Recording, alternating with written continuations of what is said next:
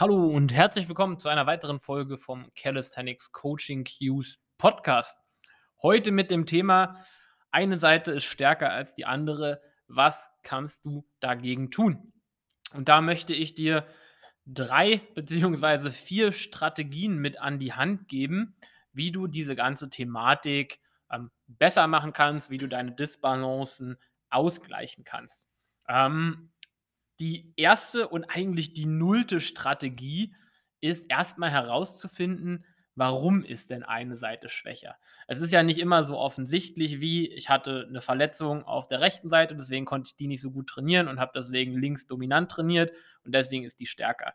Manchmal rührt ja auch so eine Disbalance daher her, zum Beispiel, häufiges Beispiel, was wir im Coaching haben, bei Pull-ups und Dips, dass zum Beispiel in der Rotatorenmanschette auf der einen Seite ähm, eine Instabilität herrscht, die zum Beispiel durch irgendwelche Mobilitätsrestriktionen hervorgerufen ist und man dadurch ähm, durch diese Instabilität ein bisschen mehr Gewicht auf die andere Seite verlagert und die dadurch stärker wird, weil sie immer dominant mittrainiert wird.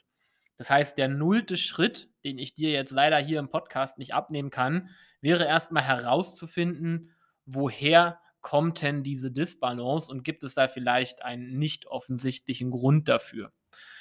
Wenn du das herausgefunden hast, dann kannst du natürlich das erstmal direkt tackeln. Und wir machen jetzt aber weiter mit den generellen Strategien. Und da möchte ich anfangen mit der ersten, die eigentlich sehr, sehr offensichtlich ist, und das ist die Übungsauswahl an sich. Wenn du jetzt eine Übung dabei hast und es einfach partout nicht hinkriegst, beide Seiten bei dieser Übung zu spüren, beide Seiten ansteuern zu können, dann probier doch temporär erstmal diese Übung in einer Variation zu machen, in der du das gut kannst. Beispiel, du bist bei Klimmzügen immer schief und kriegst es nicht so gut hin, dort beide Seiten gleichzeitig anzusteuern, dann könntest du zum Beispiel mal dich an ein Lat-Pull-Gerät setzen und gucken, ob du dort mit ähm, vielleicht in einem anderen Wiederholungsbereich, mit einem anderen Gewicht das sehr gut hinkriegst, weil du es dort kontrollierter ausführen kannst, weil du dort deine Beine einspannen kannst, dich besser konzentrieren kannst oder vielleicht auch andersrum. Also der erste Schritt ist, überdenke einfach generell mal die Übungsauswahl, um zu gucken, ob du damit diese Disbalance in den Griff kriegen kannst. Die zweite Strategie ist Intensität. Die muss definitiv angepasst werden. Wenn wir uns angucken, wann Disbalancen auftreten und wann halt quasi die dominante Seite häufig sehr stark übernimmt, ist das sehr, sehr nah am Muskelversagen. Und gerade bei Grundübungen, wenn wir uns dann die letzten zwei, drei Wiederholungen angucken, da wird es dann häufig sehr, sehr schief.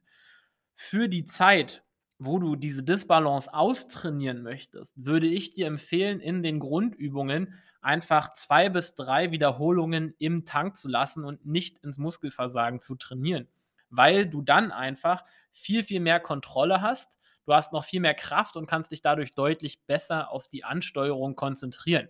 Du kannst bei den unilateralen Übungen, bei den geführten Übungen an Maschinen äh, oder an den bei leichteren Assistenzübungen natürlich immer noch all in gehen. Da fällt dann aber auch deine Disbalance nicht mehr so stark ins Gewicht wie bei schweren Grundübungen.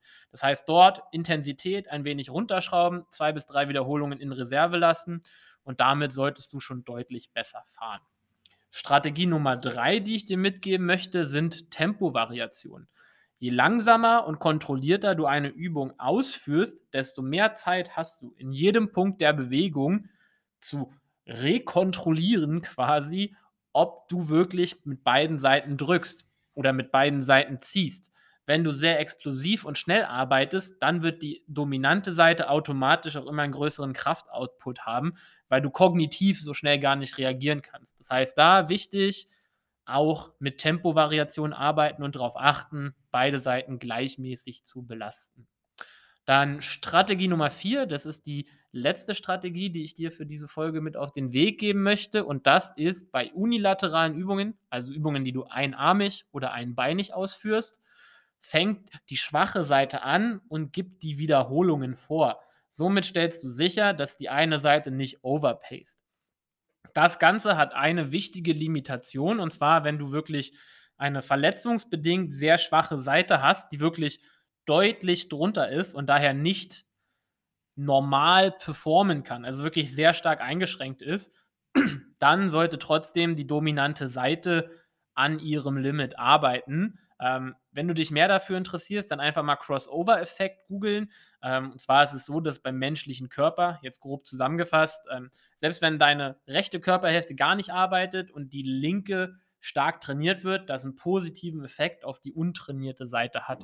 Das heißt, bei stärkeren Verletzungen oder Einschränkungen auf irgendeiner Seite, wodurch du wirklich im Volumen oder Intensität stark limitiert bist, da gibt dann trotzdem die starke Seite die Wiederholungen vor. Sonst probiere es gerne mal ähm, andersrum, wenn du wirklich nur kleine Differenz hast, dass dann die äh, dominante Seite zu zwei, als, an zweiter Stelle kommt und die schwache Seite die Wiederholungen vorgibt.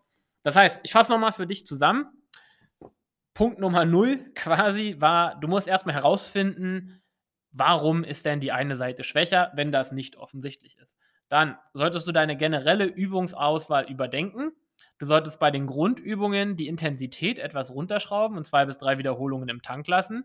Du solltest mit Tempovariationen arbeiten und mit den genannten Ausnahmen bei unilateralen, also einseitigen Übungen ähm, mit der schwachen Seite die Wiederholungsanzahl vorgeben. Und mit einer oder mehreren von diesen Strategien kombiniert bin ich mir sicher, dass du deine dominante Seite los wirst und dann zwei dominante Seiten hoffentlich hast. Wichtig noch dazu zu sagen, das Ganze ist ein Prozess, der viel, viel länger dauert, als du es erhoffst. Jetzt, wir reden hier nicht über ein, zwei Trainingseinheiten, sondern über mehrere Wochen und Monate.